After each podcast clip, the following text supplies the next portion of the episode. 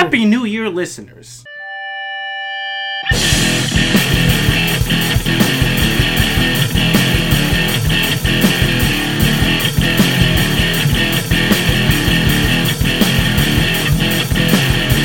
What is going on, guys? This is Grapples Apples, the podcast that talks about everything, and I do mean everything, from professional wrestling to World War III. Oh my God. Are we heading to it? Well, I hope not, but it sure seems that way. And if it is, we'll still be giving you guys some Grapples to Apples episodes on ham radio. You gotta learn Canadian, boy. Do we? I don't know, bro. I might. If it comes to World War III and they do a draft, ooh, I'm about to be real Canadian real quick.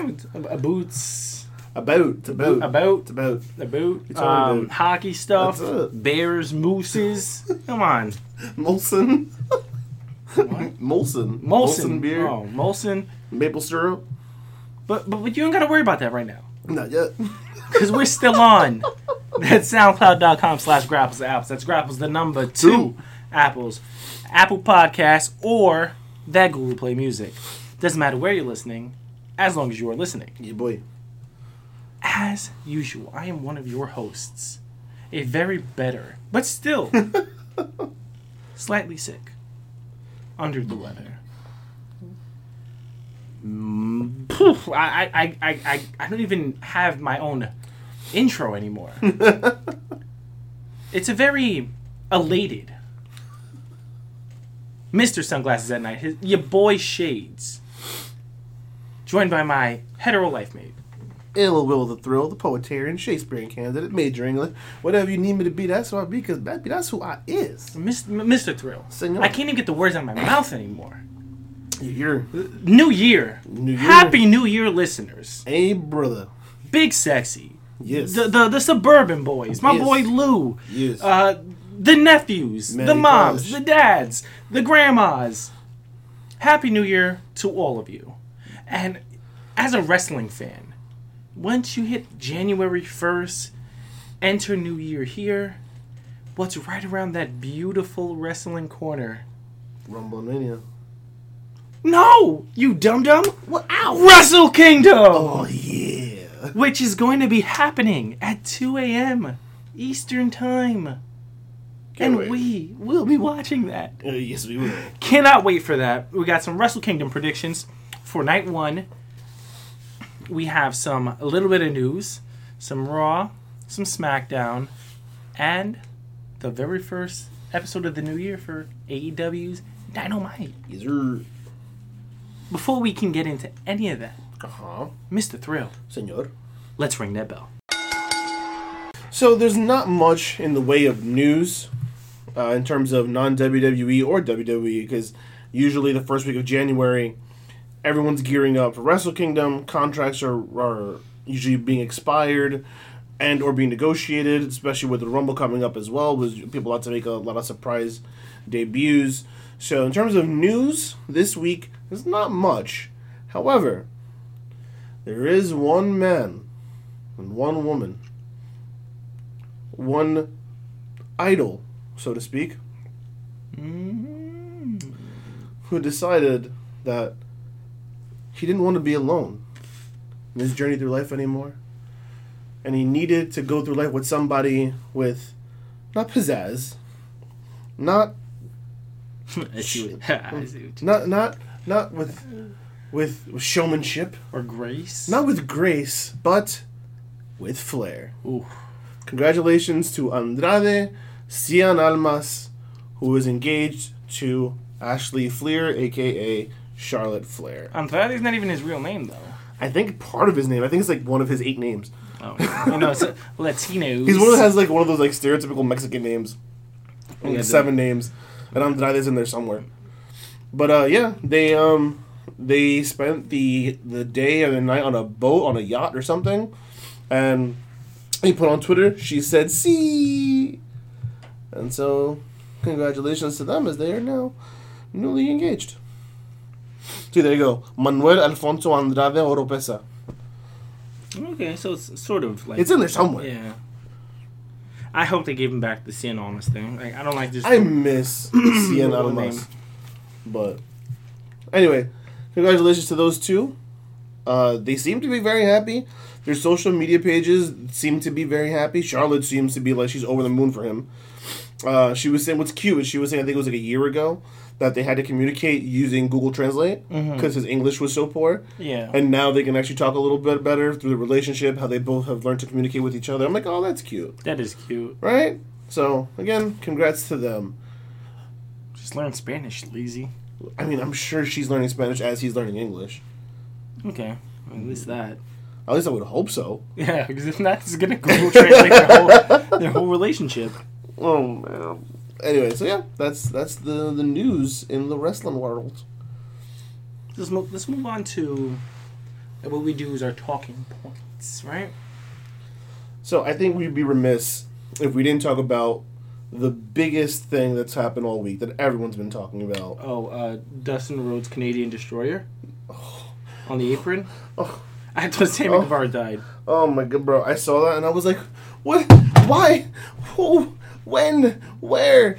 Rewind." But no. I'm not talking about that. I'm talking about one of WWE YouTube's page's most viewed videos of all time. The last time I checked was at 3.4 million. It's just insane. Mm-hmm. The Lana and Lashley wedding, which main evented Raw this week. Now, some people might be into this goopy soap opera stuff. Some of us are not. I personally am not a fan of this. I think this is pure dreck. This is not the first time WWE's done weddings. This is nothing new. Yeah, I mean, there's only one wedding that went off without a hitch. The Macho Man. And Miss Elizabeth wedding. Yeah. But, anyone and everyone knows a wrestling wedding is a wrestling wedding. And we know, it's shenanigans will take place. It's just a matter of how bad, how well it's done, who does it, so on and so forth. Should we in the future do a top 5 weddings in WWE history? Because there's more than 5. I mean, I know my top one already. It's just because of the actual Stephanie and Triple H. Of course, that's number one. Easy. Has to be. Yeah. Not only because of the way it was done, but then what it actually meant in reality, because it actually turned into something. Well, they were married before that. I thought they got into it because of that angle. If I remember correctly, they were already seeing each other at that time, and Vince wasn't happy about it. And then gotcha. It blossomed into the power couple that they are now. So yeah, I wasn't a fan of it. Let's kind of run down the wedding as it was. So we have Lana in her mini skirt wedding dress thing, Lashley in his sleeveless tux, his Mac tux. You have the officiant, who's a local actor, who, man, this dude made his money because he was fantastic during this. There's a giant cake in the middle of the ring, which anyone with half a brain knows. Rusev's coming out. Rusev's in that thing. He's coming out at some point. So they're doing the ceremony. The officiant is how Lana wrote their vows for them, for each other. She wrote both hers and Lashley's. And the whole thing is about how amazing she is, how lucky how lucky Bobby Lashley is to have her in his life, just constantly talking about how amazing she is. They get to the part that everyone knows about in weddings, the one that's the climax of every dumb movie and TV show. If any man or woman have any reason why these two should not be married, speak now, forever hold your peace. So, first comes out some dude. Comes out and he's like, I was Lana's first husband, and then she met Rusev and she left me for that SOB. So I didn't actually watch this. Did he have a Russian accent? No. Oh. So he's like, she left me for that SOB. Just like she left Rusev for that SOB, talking about Lashley. He's like, and she'll do the same the minute she finds someone bigger and better.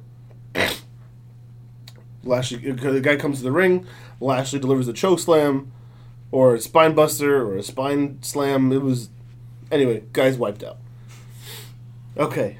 Does anybody have reason? Blah, blah, blah, blah. Comes out this woman. This woman who, hilariously, immediately everyone goes to Twitter, haven't we seen her before? Because they've used her like 3 times before in other like squash matches and stuff like that. She comes out that she was Lashley's first wife. People are like, she's hot. That they met in the military, and what they had was real love, and then blah, blah, blah. So then Lana decks her. Boom. Goodbye. Again. So anybody have any reason? And then you hear, no, no, no, no, no, no, no, no, no. And who comes down the ramp? Liv Morgan.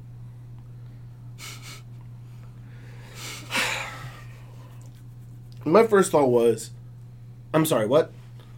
She had just did a vignette earlier in the night talking about how she was finally ready to debut like next week. You know, her like shower promos that she's been doing, her shower vignettes, how someone used to keep her down, but now she's going to be herself. She comes out here wearing like a weird suit with like half her chest exposed. Power suit. Yeah, it was like a power suit, but like weird cut with a... I don't know, whatever. I don't fashion. So she comes out and she's like, this can't go on. How could you do this? I love you. You know, I can't. I'm staring at the love of my life in the ring. You know, I didn't know who I was, and you helped me find myself all of this past year. You know, how could you do this to me? Blah, blah, blah. And Lashley goes, I have never touched that woman before in my life. And she was like, oh, no, no, no, no. I'm not talking about you, Bobby. And of course, because wherever they are, the crowd is a bunch of 12-year-olds. They're all like, oh! The crowd loses their mind. Like if they've never heard of the idea of a woman being in love with another woman before. Yeah. Losing it.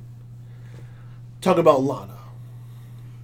Lana, at this point, is so furious, she attacks Liv Morgan, and the crowd goes dead silent. No one cares. Just flat lines. No one cares. Just flat lines. Flat lines. No one cares. It's not even like, all right, 2 lesbians going at it. No, it's just... It was like, hey, lesbians! And they start fighting like, oh, lesbians are fighting. No one cares. Then, Rusev tries to pop out of the cake, but he has trouble with the cake, so the camera pans over, and you just see the cake trying to come off, and he, like, throws it at Lashley, and then Rusev comes out, they start brawling. The show goes off the air with Liv Morgan and Rusev standing tall over Lashley, and they crying Lana, who... At some point, it looked like she was legitimately fighting. Mm-hmm. She's like, looking like she's grabbing hair. She kicks Liv Morgan in the face once, like really hard. Like she doesn't have concussion problems. Exactly. Liv Morgan is like trying to shove her face in the cake, and Lana is resisting. Like she wants nothing to do with this cake. No, she just got her face done again. She didn't want to mess it up. So that was the Lana and Lashley wedding. Now, I've got a couple of thoughts here. More than a couple. Because I could do this all day. But I won't. I was so eager to see where this Liv Morgan thing was going. Mm-hmm. Worried about it. Everyone else was. The phone had me worried that we're going to do this Emelina thing. But I was like, I want to see where this goes. Even the fact that they brought her out the same night as a vignette, I liked. I was like, oh, nice swerve. You know, we don't think it's coming. Ooh, there you go. Cool, I'm with it. But for her to be a part of this Lana Lashley thing, and then for it to be like a gay angle, for what? And according to... Shock factor. To what I've read from backstage, this was not supposed to be the plan. That this only happened because... Heyman was high on Liv and wanted to get Liv into a big spot. So he thought, what bigger than putting her in the middle of this? I'm curious as to what the payoff was supposed to be. If it wasn't supposed to be Liv. And what Liv Morgan was supposed to be if it wasn't supposed to be this. And then, of course, the bigger issue is how tone deaf it is to do this thing and to have Lana and Liv Morgan be the ones who do it. A, the fact that your whole punchline to this whole storyline is gay. Like, that's your whole punchline is lesbian. That, like, this isn't 1997 anymore. This isn't 2003 anymore. That's not a punchline to a joke. Well, Joey Ryan tweeted out, like, almost immediately after it happens, this is so bad, and the talent isn't at fault. It falls on the writers. Using gay for shock value perpetrates the idea that it is unusual or odd, which keeps stereotypes alive. No wonder WWE struggles to find a millennial audience. Exactly my point. And he's not wrong. And people are like, they're saying, how can a guy Joey Ryan to judge? Who's a guy using a 70s porn star type thing, gimmick, to talk about an angle like this? And I was like, what is his gimmick? Have to do with anything. Nothing. How does his gimmick make his word mean any less? And his gimmick has zero to do with the LGBT community. Exactly. So it's just false. But then, like, on top of what bothers me, and clearly bothers the person I'm about to mention, is when Darren Young came out, Stephanie McMahon was like, yeah, we're going to be more inclusive. We're going to start making storylines that feature LGBTQ characters and all that stuff. So you do a storyline that involves two women who are theoretically a lesbian couple, and you use two straight women instead of, Sonya Deville, who's your only openly gay female superstar on the roster?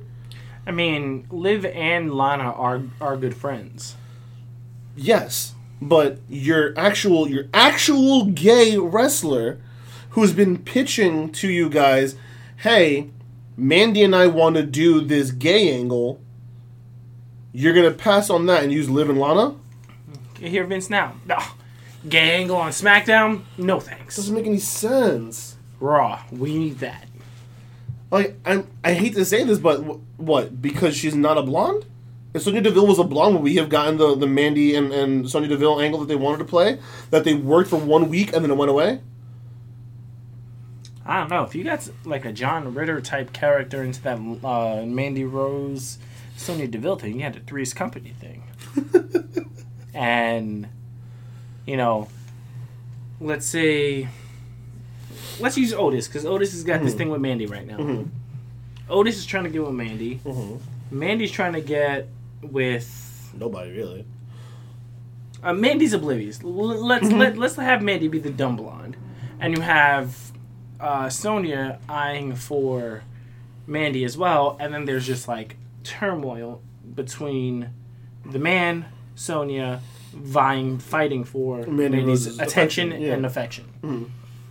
That would be not as entertaining, but it would still be something different as opposed to what we're getting now with this literally 3-month promo thing that they've been going on, this 3-month segment that they've had going on with Lana and Rusev and Bob Lashley. And now you throw Liv Morgan into this, who was drafted to SmackDown. Let's not forget this. She was drafted to SmackDown. Doesn't matter to Vince. Keep her off TV. Who cares? She had a magic and... she had a one-day feud with Charlotte. That's where this all started for her.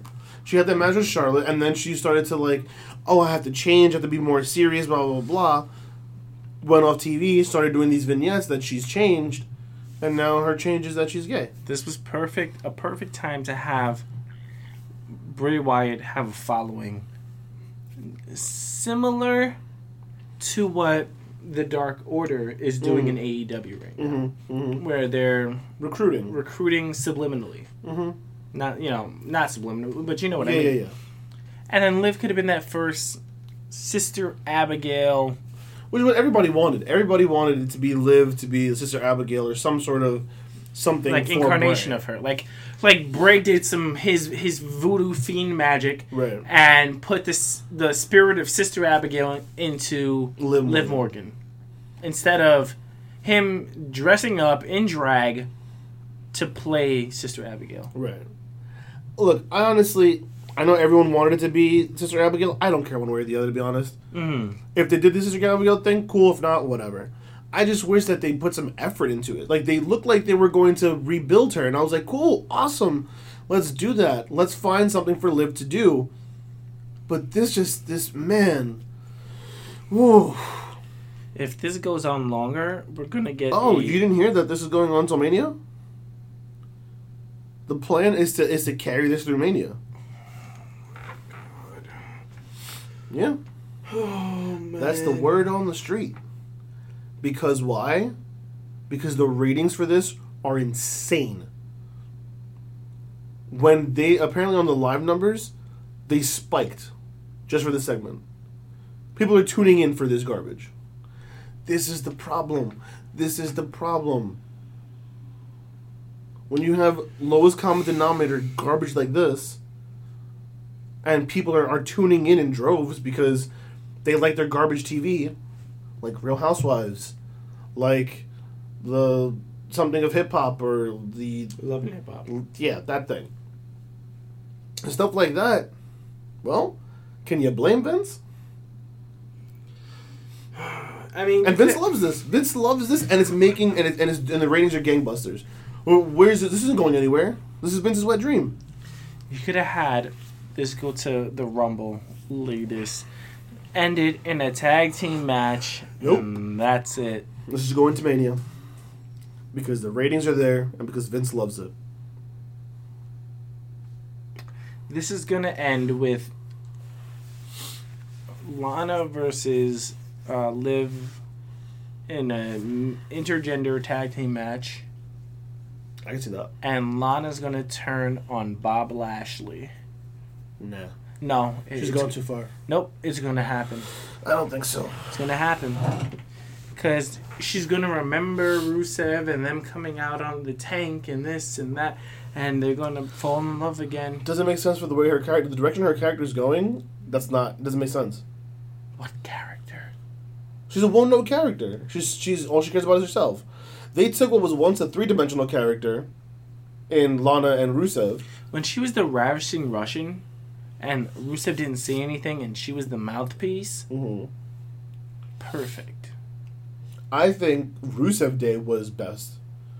With the three of them. I'm talking about heel-wise. Okay.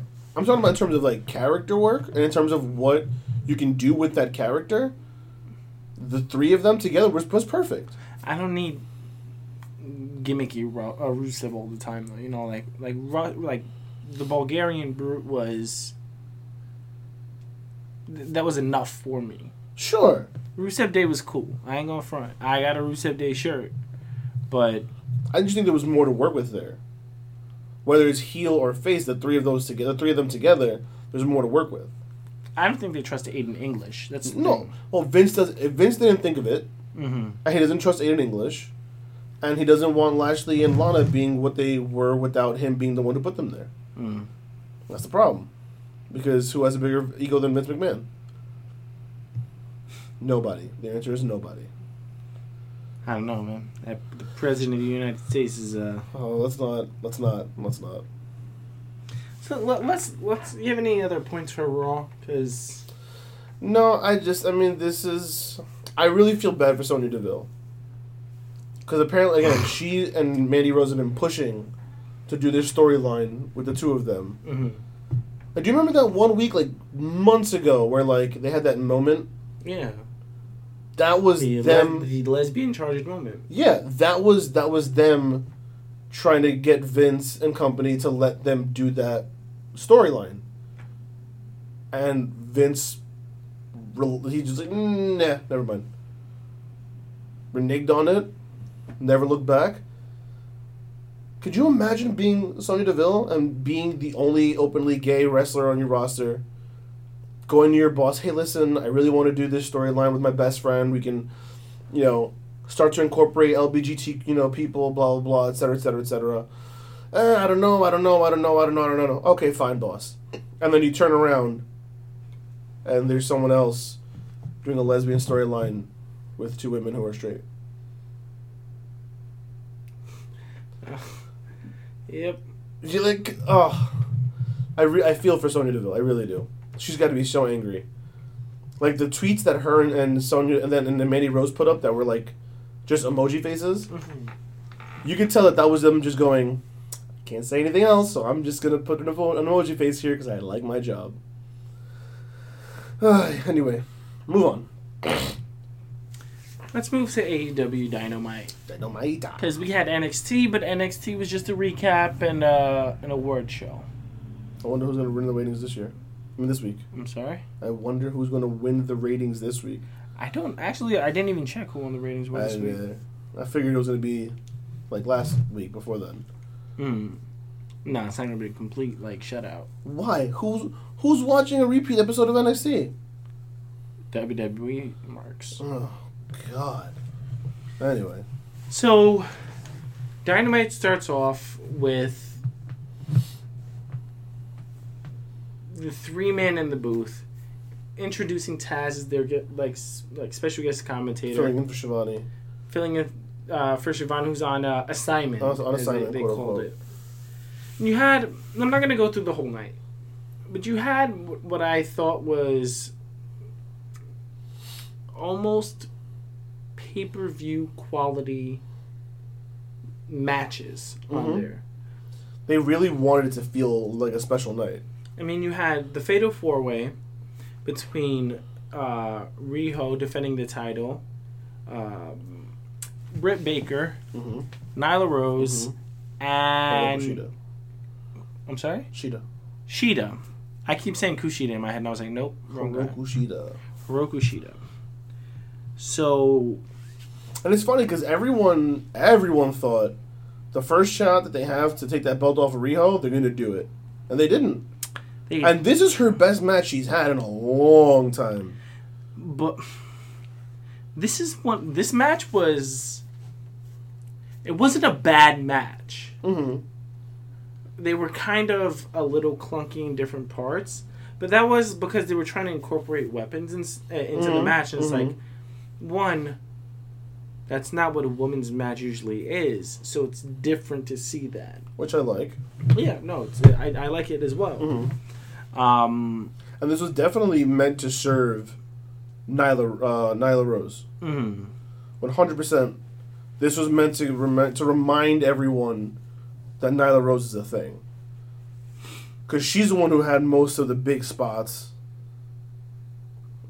And even though she didn't win, she's the one who stood tall at the end of the match. Yeah, because she put Riho through the table. And I thought somebody was going to come in and make the save. Mm-mm. That did not happen. Not even a little bit. And I was like, okay. And what's her name? Statlander? Yeah. Is going to be facing Riho next week for the championship. Mm-hmm. One would think Riho is dropping the belt now. I mean, she's hurt. I don't think so. Not to Statlander? Not to Statlander. Statlander's not there yet. Okay. She's not ready yet. Somebody needs to drop the belt. Like, they need I can see Riho dropping it soon. They need a hook. Maybe a Revolution. But she's not dropping it next week to Statlander. Statlander's not there yet. I don't know, man. They need a hook right now. And Riho isn't it. Well, Britt might be going heel. Because she got in Riho's face where, I think this, I'm trying to remember if it was before or after the match, and she's like, you know, you're never here. I'm here every week. You know, you just show up and that's fine, and you have your one match and you're fine, but I'm here busting my butt every week, blah, blah, blah, blah. She's not wrong. She's not. And she's like in Riho's face, and Riho's just like, oh, I don't know. So, actually, don't do that voice. I don't know. I don't know what that voice was. But So I wouldn't be surprised if we see Britt go heel, and that might put some juice into that division. I mean, they have a very small pool of faces right now. Statlander's a face. Baker's a face. Riho's a face. Shauna's a face. Shida can go either way. I really thought they were going to put the belt on Shida. That's what I thought, too. I really thought they were going to put the belt on Shida, but they didn't. I think they're about half and half on heel and face. Because Ali's a heel now. Kong is a heel. Brandy's a heel. Priestley's a heel. Bea Priestley's a heel. The Freddie Mercury chick is a heel. Is she? And she's been working heel every match. She's like Bea Priestley's unofficial tag team partner. Okay. So next we get Cody versus Darby Allin, which is their rematch from Fyter Fest. It was definitely Fyter Fest. Okay. And again, another good match. Darby Allin just showing the world, hey, I'm pretty good at this. And he is over. Oh yeah, he is. Darby Allin is over. Yeah, he is. The fact that there was dueling chants of Darby and Cody, whew, that's big boy stuff. He's a young kid. He's got the face paint. He's willing to put his body on the line, and that's what hardcore fans love. Yeah. He actually hit the coffin drop on the apron this time. Mm-hmm. They were trying to say that Cody put his knees up, but I was like, no. I didn't really. Now that you mentioned that, I kind of like. I'm gonna try that. I'm gonna try that again. I like the fact that they had Arn Anderson come out as the head coach of the Nightmare Family. So that makes it really feel sport-esque. Like, Cody Rhodes has a training team. They're called the Nightmare Family. Arn Anderson is the head coach of that team. Cody comes out for a match. His coach is there. And his coach is what won him the match. Because he knees up. Without even looking, puts his knees up. 1, 2, 3. That gets him the W. If this was a boxing match or an MMA fight, that's exactly how that would go. Yeah. They all have their workout teams that they usually have nicknames for. The corners, yeah. Then you have your corner guys. They come out with their coaches and whatever, and their coaches yelling stuff at them, and either they listen or they don't, and it does or does not help them win a match. I was like, okay, that's cool. I want to see how it plays out. I hope it doesn't become like a heel thing, because it wasn't a heel thing. Arn didn't interfere with the ref or anything. He was just yelling to Cody, put your knees up. Mm-hmm. And that's what gave Cody the advantage to win. So, as long as it stays that way, I'm totally cool with it. As long as it stays with, like, you know, they're in the middle of the match or something, and then Arn says something to Cody, and Cody gives him a head, like a nod, and then something changes in the way Cody's performing in the ring, dude, I'm all about that. Mm-hmm. So it depends on how they play it, but as of right now, I'm feeling and I'm digging this whole head coach thing, being ringside. I was the opposite. Okay. I was like, okay, if it was just Arn Anderson sort of mentoring Cody, fine. Mm-hmm. But to have the whole coach of the Nightmare Family, I'm just like, all right, if you don't come out with any other member of the Nightmare Family, then what's the point of being the head coach? I mean, he has in the past. He's come out with Tommy Dreamer. He's come out with GDP. He's come out with other wrestlers that he is considered the Nightmare Family, like MJF back before he turned on him, so on and so forth. They all come out in the jacket. I'm interested. I'm not gonna completely poo-poo on this. I'm gonna let it stew and see how it how it goes from there. Yeah. I'm right, but just right now I'm not. Okay, I don't know, fair. I'm not feeling it. That's fair. And then we have MJF laying out his stipulations for Cody Rhodes. Cody. Which Taz, all night, Cody Rhodes. And he kept correcting himself. Now, at this point, because I was still recovering from sickness, I actually fell asleep midway through AEW Dynamite. So I didn't get to see MJF's actual terms of agreement. Did you? Caught the first two or three, and then I'm not going to lie to you, I wasn't really feeling it, so I was not paying attention. So let's pause on the AEW break, on the AEW Dynamite stuff right now. And I like that you said that I'm not feeling it. Because for a couple of weeks now, watching Dynamite, I'm just like, I'm not feeling it. I'm not, right now it's just like, there's nothing like hooking me in. And it's hard. I mean, I'm not changing the channel to watch NXT, even though NXT hasn't been putting on great product for the last couple weeks. There's nothing hooking me to Dynamite right now, which is not good. Because they're going to, if they're losing me, who's a big AEW supporter, you're not going to get those NXT guys onto your product. Yeah. So what I liked about what they did this week is that I feel like they did a hard reset. I think they said, okay, we took the week off for Christmas. We're making this the big, homecoming episode. It's on New Year's Day in Jacksonville, which is our, pseudo home. Let's do it up. They reset the rankings. They recentered on what made AEW. Good in-ring wrestling. That was the focus of this week. We had the Sammy Guevara promo. We had the Jericho Moxley thing.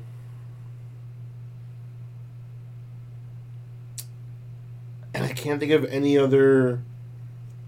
Oh, and we had, the Hangman... backstage stuff with Private Party. Other than that, it was just straight go out and put on a good wrestling match. I'm fine with that, right? But we need story. 100%. Which is why they sprinkled in some story. I think they're trying to, like you said, and I think they understand, I think they know that they've fallen off a little bit. They're trying to get their footing back under themselves. Which is another thing that I wanted to mention that I'm happy about, was that a lot of people were complaining that the Elite were losing too much. Everyone's like, look, we get it. You don't want to WCW this, but we came to watch you guys succeed. Yeah. And you guys aren't succeeding. Yeah. You guys are treating Kenny the way WWE was supposedly going to treat Kenny. We want to see you guys succeed. And so I think they made a point to go, okay, let's reset. Let's focus on wrestling. And let's start giving ourselves some W's. Everyone in the Elite family won this week. Yeah. The Bucks won their match. Dustin Rhodes won his match. Well, the Elite won their match. Well, yeah, I'm sorry. The Elite won their match, and Dustin won his match. Cody won his match. And at the end of the night, the Elite were celebrating in the ring together. After the Elite won, Cody and Dustin came down to the ring, and they were celebrating. Hangman, who was on commentary, they're like, yo, come down, come on. Like, what do you like? Yo, let's celebrate. And he's like, no, I didn't do anything. This is your time. You do you. So that way they're still playing that storyline. But we're also starting to get what we're all here to see, which is the Elite be the Elite. Yeah. So I like the direction they're going in, but I do agree that they're not there yet. Yeah. They lost some of that spunk, I think, since Full Gear. After Full Gear, they fell off a little bit. They're trying to regain their footing, and I think we're on the right page, on the right path. I want to see where we're going now. Okay. I mean, like we said, NXT was a recap show. But we do have the... Excuse me. Teams for the Dusty Rhodes Tag Team Classic. So frustrating that they're allowed to call it that. All because legally, they denied AEW and Cody the copyright and trademark to Dusty Rhodes because it's too similar to Dustin Rhodes. Mm-hmm. So that's why either company can now use the word Dusty or Dusty Rhodes for anything. Hmm. And it's so frustrating. So, the Dusty Rhodes Classic, a tag team classic. You have Imperium. Marcel Barthel and Fabian Eichner taking on the Forgotten Sons, Wesley Blake and Steve Cutler. Matt Riddle and Pete Dunne taking on Mark Andrews and Flash Morgan Webster. Mm-hmm. The Grizzled Young Veterans versus Kushida and a partner to be named. The UK Tag Team Champions. Gallus, Mark Coffey, and Wolfgang taking on the NXT Tag Team Champions, the Undisputed Era, which is Kyle O'Reilly and Bobby Fish. So that is the brackets, teams. I hate that they have Imperium versus Forgotten Sons, because I want them both to advance. Yeah. I want the Forgotten Sons to start doing some stuff in NXT proper, but Imperium is Imperium. Imperium cannot be eliminated in the first round. That's Walter's stable. Who? Walter, sorry. Oh, yeah. Well, you have two heels going off against each other. Right. And you have two faces going off against each other. Right. In the same... Side of the bracket. Why? Why not have the Forgotten Sons versus Flash Morgan Webster? Mm-hmm.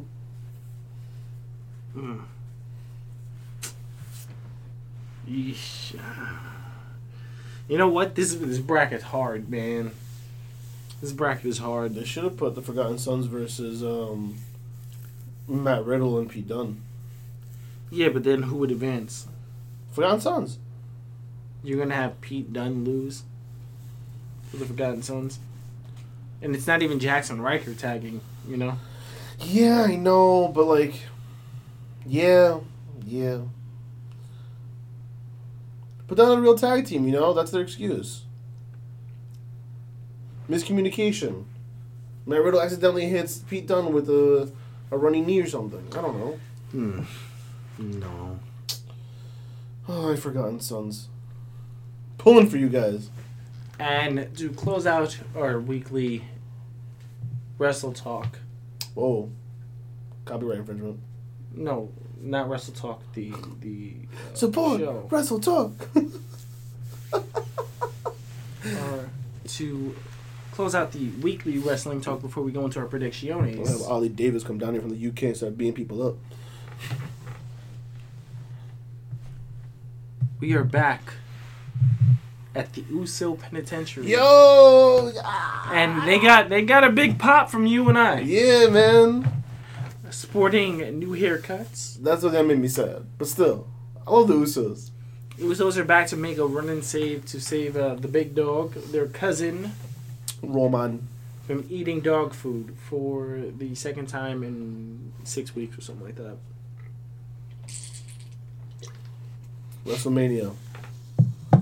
Roman versus Baron. Loser eats dog food. Psych. Because everyone thinks Roman's winning the Rumble. Yep. I hope not. No, I hope not either. Anyway, point is, Usos! So those are back. It was just fun. Day one ish, been down since. Day one. Sorry. It's just... It gives SmackDown a much needed shot in the arm for tag teams. Yeah. So we're just going to get the Usos versus the Revival, the Usos versus the New Day over and over and over again. Well, I'm so happy the Usos are back. And they can't turn heel. No. It's okay. Go Usos. All right. So, as usual, Shades. The world of professional wrestling. There are some good seeds. There are some definite bad seeds. But at the end of the day, they all contribute to the beautiful tree and garden that is professional wrestling. So let's talk about our good seeds and bad seeds for the week. Let me see if I can remember my good seed and bad seed. My good seed is AEW listening to their fans and moving in the right direction. Fans were unhappy that the Elite was losing so much. They said, okay. Heard you loud and clear. They're starting to move in that direction. I like that. My bad seed for the week is, why are you going to do Liv Morgan like this, man? Everything surrounding Liv Morgan and this whole... I'm not talking about the Lana and Rusev thing and Lashley. Whatever. Do whatever you want with that wedding. It's stupid. But the whole gay thing with Liv Morgan... dumb. Bad. Bad. Bad WWE. Shades. Oh, I mean, you usually go... good seed, bad seed, bad seed. I'm sorry, I wanted to get it out. Well, lucky for you, I don't have a good seed this week. My good seed would be Wrestle Kingdom. Not even Adam Cole Bebe winning like 5 awards at the NXT Awards? No. Okay. My good seed would be that we get to watch Wrestle Kingdom, but that would be my good seed for next week. Yeah. I have 2 bad seeds this week. 2 bad seeds this week. Okay. And they're both from AEW. Oh, no. My first bad seed. AEW's production team. Get it together. What did I miss? The sound quality was really bad. Really? Yeah, in the beginning. When Justin Roberts was doing introductions, his mic wasn't being picked up for the TVs. It was only being picked up for the arena. Oh, I didn't notice that. I actually thought... I was like, oh, wow, their music actually is loud for once. I can actually hear their music. No. Wow. Okay. Different experiences. Okay. My second bad seed is the GOAT, the Hall of Famer that he is. Mm-hmm. Jim Ross. Okay. Sometimes I feel like it's just the ramblings of a senile old man. And he doesn't know what's going on. Yeah. Other times, just like... He can't call the match. He's just spouting out his normal Jim Ross catchphrases. Mm-hmm. Barbecue in Oklahoma and whatnot. I'm like, okay. Excalibur, pretty good. Taz, let him learn the people. I like they had the chemistry though, the three of them. Yeah, I just need. I don't know. I don't need JR there as much anymore. Like, the problem is he's souring on me. The problem is that we're in a place in a promotion where we appreciate the actual ins and outs of professional wrestling. And, like, Excalibur, being a former wrestler and all that, he knows the moves. Mm-hmm. He'll call the right moves at the right time. JR doesn't always. Like, I think there was at one point this week where... Tope con Hilo. Yeah, he goes, is that a tube? Is that what that is? Is that a tope? And I was like, oh, I was like, come on, man. It's like, you know what a tope is. You've seen it enough. You've been doing this for like 100 years, bro. Come on. That hurt my soul when he legit asked, "What is that? Is that a tope?" I swear I cringed. I said, "Oh," like my body curled. I was like, "Ah, oh, no, JR." Grr. Mm-hmm. So I no argument from me. Okay. Cool. I'm just saying. Those are my 2 bad seeds. Okay, fair enough. Now, let's move on to what everyone's been waiting for. I've been waiting for this. I mean, I feel like I'm losing my voice right now, but... Alright, so let this. Tonight, tomorrow, 2 nights, back to back, or 2 nights, over in Japan it's in the night. Wrestle Kingdom 14 live from the Tokyo Dome for the first time on two nights. Mm-hmm. Now, the way we're doing predictions this week, this year for Wrestle Kingdom, because it's two nights, and because some of the results of night one are going to have severe bearings on night two, what we're going to do is, while keeping night two in mind, we're only making predictions for night one right now. Tomorrow, when we do our recap reaction for night one, we'll do our predictions for night two. Mm-hmm.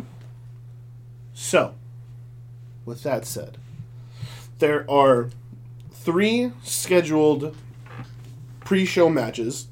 No, one of them is set to be a dark match. Yes. So that won't be aired live. But I think it's important to note that it will be on the card. It's a Stardom special match. Exactly. And those of you who might remember, the company that owns New Japan early this year, also now owns Stardom. So I love that they're doing this and putting these women on the Wrestle Kingdom stage. Mm. So, kickoff pre-show match number one, the dark match, the Joshi girls, Mayu Iwatani and Ariza Hoshiki versus Julia and Hana Kimura. I'm not super familiar with all these women. The only one I really know is Mayu Iwatani. And that's who I'm going to go with. So that's also who I'm going with. But, again, I'm happy that they're going to be there, doing their thing in front of this crowd. Mm-hmm. Hopefully this encourages more of this. So, our second match of the night, and I'm trying to get the glare off my glasses the right way, we have the Great Bash heel, Tomokai Honma and Togi Maccabee. Trying to take my glasses off. I said, just take the shades off, bro. Yeah, this is a rough one. What is this? This is an 8-man tag match. Yeah. Okay. So they're teaming with Yoda, Tsuji, and... Wait, how many guys are in here? Okay, yeah. So Great Bash Heel is Yuya Uemura. That's why I forgot. Sorry. Mm-hmm. So the Great Bash Heels, Yuya Uemura and Yoda... Togi Maccabee. With Yoya... Sorry, God. I'm sorry. My bad, fam. I'm trying to help. It's rough. Yeah, it is rough. And Yoda Tsuji taking on Tao Hanare. Alex Coughlin, I know a name like that. Clark Connors and Carl Fredericks. Now, for those of you who went, hey, those last two names sounded quite Anglo. Mm. That's because these are guys who are currently part of New Japan's LA Dojo. So we have basically Young Lions of Japan's dojo versus the Young Lions of the American dojo. Correct. Which is why I'm going American dojo. I just noticed. No. Hold on, night two? No, it's a gauntlet match in night two. Oh, you suck. I'm going to LA Lions. Same. I feel like you're trying to boost up your American squad. Mm-hmm. Let the Americans go over. Next, we have Tenkozi, which features Hiroshi Tenzan and Satoshi Kojima versus Yuji Nagata and Nakanishi. I'm going to go Yuji Nagata's team. I'm going to go Yuji Nagata and Nakanishi. I think for the pre-show, we're going to stay the same, so I'm going Nagata's team also. Okay. I was going to pick Tenzan, but... Right? My first inclination... I thought like Yuji Nagata doesn't win anything anymore, so he has to win this match. My first inclination was to go with Tenzan, and I was like, let's go Nagata. Alright, so... The first match proper is the last match for this man, Jushin... Well, his second to last. He has a match on 92 also. Well, I'm saying his last pay-per-view. Wrestle Kingdom is his last... Oh, Wrestle Kingdom as a whole. Yeah, it's a whole. Yeah. I'm not talking about, like, tonight. Okay. As a whole. Because he has a match on both nights. Jushin Thunder Liger is penultimate go-home match, farewell match. Teaming up with Tatsumi Fujinami, the Great Sasuke, and Tiger Mask, with El Samurai, taking on the team of Naoki Sano, Shinjiro Tani, Tetsuhito, Takawa, and Ryuki Taguchi. Everybody's favorite rugby player.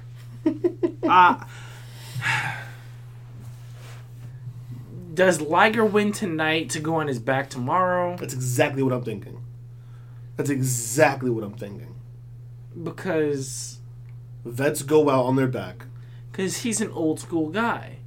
But dude does. But you want to celebrate him also. So you let him win this nothing match on night one to celebrate his career. Yeah, you know what? I'm going Liger's team. And then he's on his... That's exactly what I'm thinking. I'm going Liger's team. Same. Just to go opposite the next night, for sure. Yeah. Yep. All right. Next up, another 8-man tag match. We have Los Ingobernables de Japón, Evil, Sonata, Shingo Takagi, and Bushi versus Suzuki-gun, Minoru Suzuki, Taichi, Zack Sabre Jr., and El Desperado. This should be a fun one. It is going to be a fun one. You know who I'm going for already. Yeah, because those are your boys. You know what? Okay. I'll go opposed. I'm going to go Suzuki-gun. Go with your boy, Zack Sabre Jr. That's what I'm saying. I like ZSJ. Minoru Suzuki scares me. I'm kind of on the fence anyway. So I'll go against you to go against you. I'll go Suzuki-gun. Okay, so again, I'm going LIJ for obvious reasons. That team is stacked, bro. Yeah. Evil, Sonata, Takagi, Ibushi.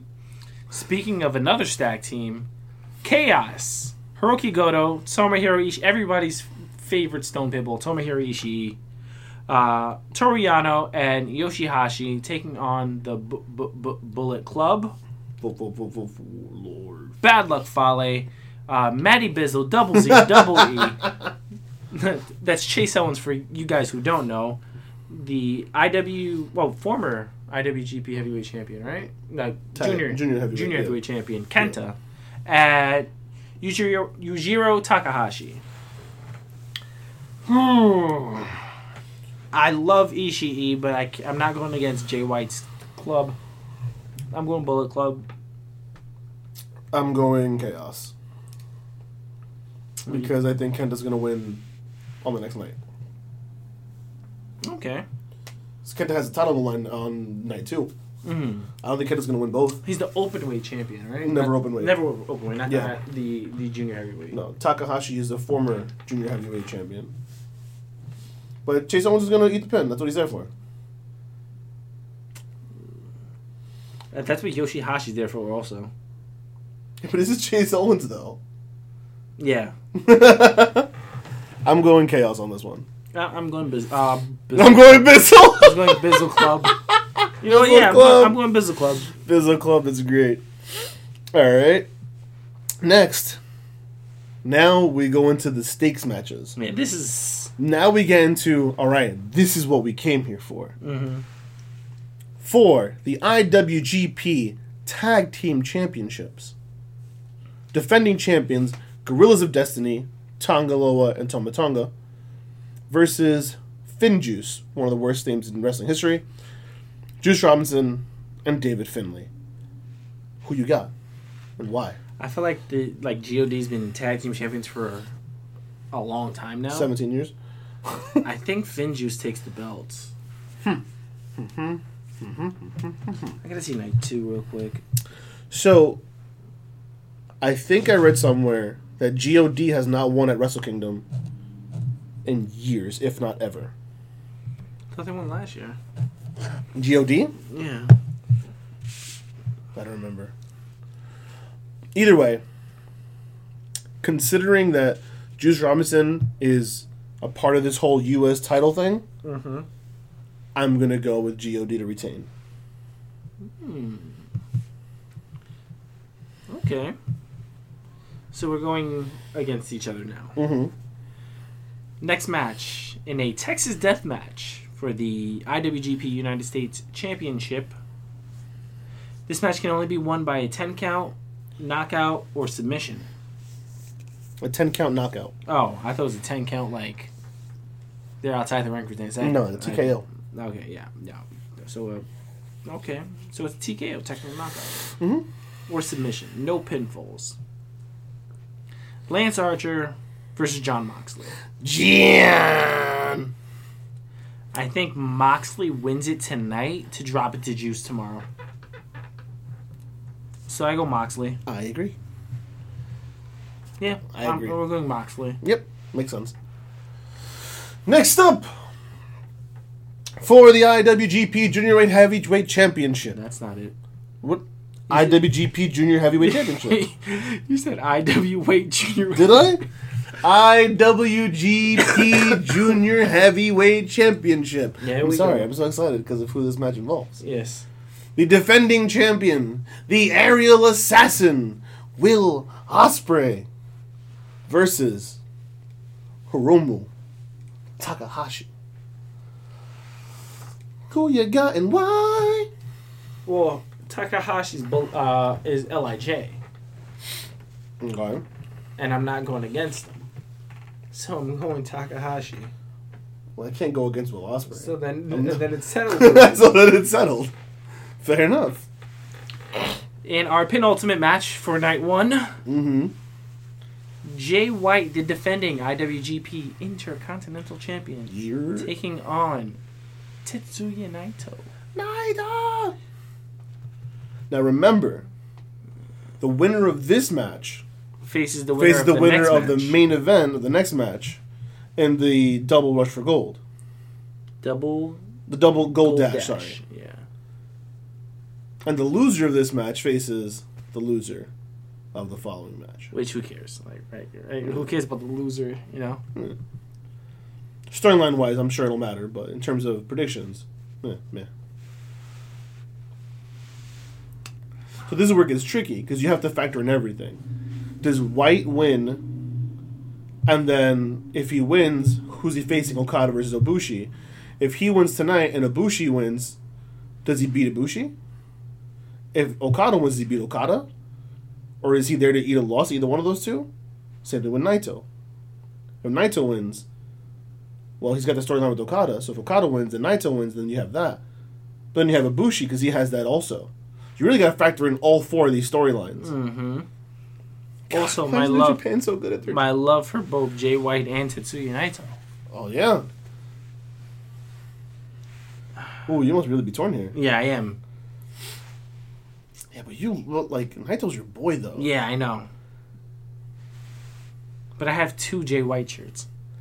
Yeah, but you have, like, your classic... You're the one who's been by your side for years. The one that you have history with. And then you have the new chick.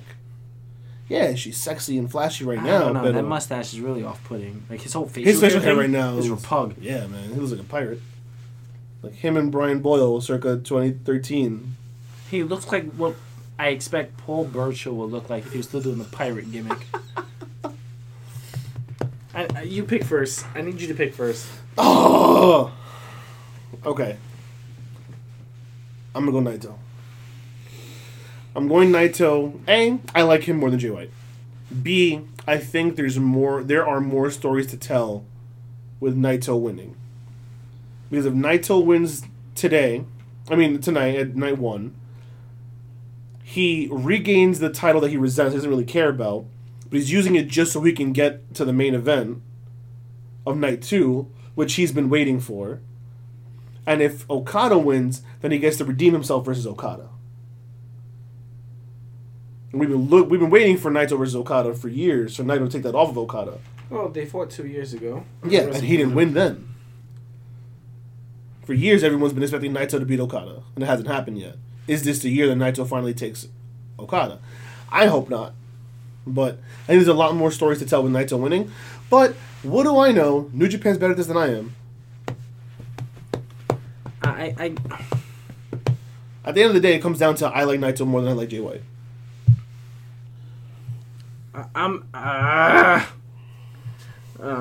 Okay, hold on.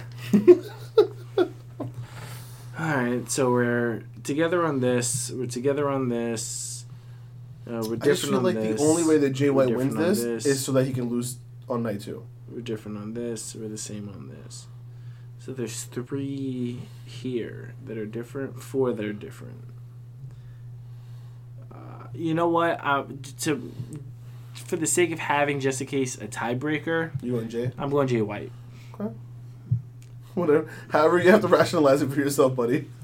I want to pick Naito because I have a sweep for LIJ. Mm. You think LIJ is going to sweep Wrestle Kingdom? I think so. At least night one. Woofale.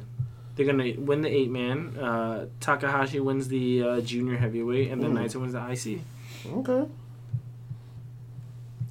That's what I think. But I'm still going to go Jay White. I'm happy either way. Yeah. I mean, you can't lose here. Is it me or is it you? Yeah, it's you. The main event of night one. The winner of the G1 Climax, Kota Ibushi, using his contract to face and fight for the IWGP Heavyweight Championship versus the reigning champion, the Rainmaker, Kazuchika Okada! I said this before, and I'm going to stick to my guns. I am going Kota Ibushi. You and like 95% of the online wrestling community thinks that this is Ibushi's year. Once I said Ibushi was going to win the G1 Climax, and he did. And I said he's going to beat Okada, and he did. I mean, not yet, but he will. So I can't go against... No, Okada! I think it's Ibushi. Okada. So we're going Ibushi, you're going Okada. Yeah. Okay. So this sets up a very interesting night two in our brackets if it happens. See, because to me, that then gives you Naito versus Okada in night two. Yeah, but it also gives you Naito versus Ibushi, who had a banger of a match at... Well, you picked Jay White versus Ibushi. Well, I'm saying for you, like, in terms of yours... Mm-hmm. For me, you have a different story to tell with Jay White and Kota Ibushi, who Jay White said Kota Ibushi's whole like demeanor now fits perfectly with the Bullet Club. Mm-hmm. So who knows? I just feel like there's no fire there. I feel like of all the potential matchups, that has the least amount of fire on it. There's absolutely zero heat with that. Right. I feel like Jay White versus Okada makes sense. Okada took it off of Jay White. Jay White wants it back. Fine. Naito versus Okada tells itself. Naito versus Ibushi even. But I feel like Jay White versus Ibushi has nothing. Yeah. But I don't know. We'll see. Only time will tell. What time? A few hours. Literally like 4 hours. Wow, I'm so hyped. So, yeah. That's night one of Wrestle Kingdom 14. Oh, my God. I've been waiting like a whole year for this. It's insane. And it's so... I was so concerned when they said it was going to be two nights. I was like, I don't know. It's going to feel watered down. How are you going to be two nights? Blah, blah, blah. They found a way to make two nights feel just as important back-to-back nights. Mm-hmm. Oh, can't wait. Can't wait! Bart Scott's getting his own show also. Is he really? Yeah, on the radio. It's getting the Stephen A. Smith 1 o'clock time slot. Oh, God. On ESPN New York. Anyway, that is going to wrap up our weekly episode of Grapples to Apples. You've been listening to us on SoundCloud.com/Grapples to Apples. That's Grapples the number 2 Apples. You've been listening to us on Google Play Music, on Apple Podcasts. Doesn't matter where you're listening, as long as you're listening. Don't forget to check out our social media pages. That's Facebook.com and Twitter.com/Grapples to Apples. Again, that's Grapples the number 2 Apples. Like, comment, share, subscribe. Do whatever you got to do to put us in as many ears and eyes as humanly possible. As always, I've been one of your hosts. Ill Will the Thrill, the Poetarian, Shakespearean Candidate, Major English, whatever you need me to be, that's who I be, because baby, that's who I is. Joined by my still a little sick, but getting better, hetero life mate. Man the hour, man with the power. Too sick to be sour still. Cream of the crop, rise to the top. Ya boy, Shades. We will catch you tomorrow night, morning.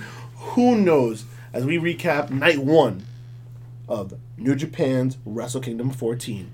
Until then, always make sure you listen to an apple a day. That wrestling. Peace. Peace and love.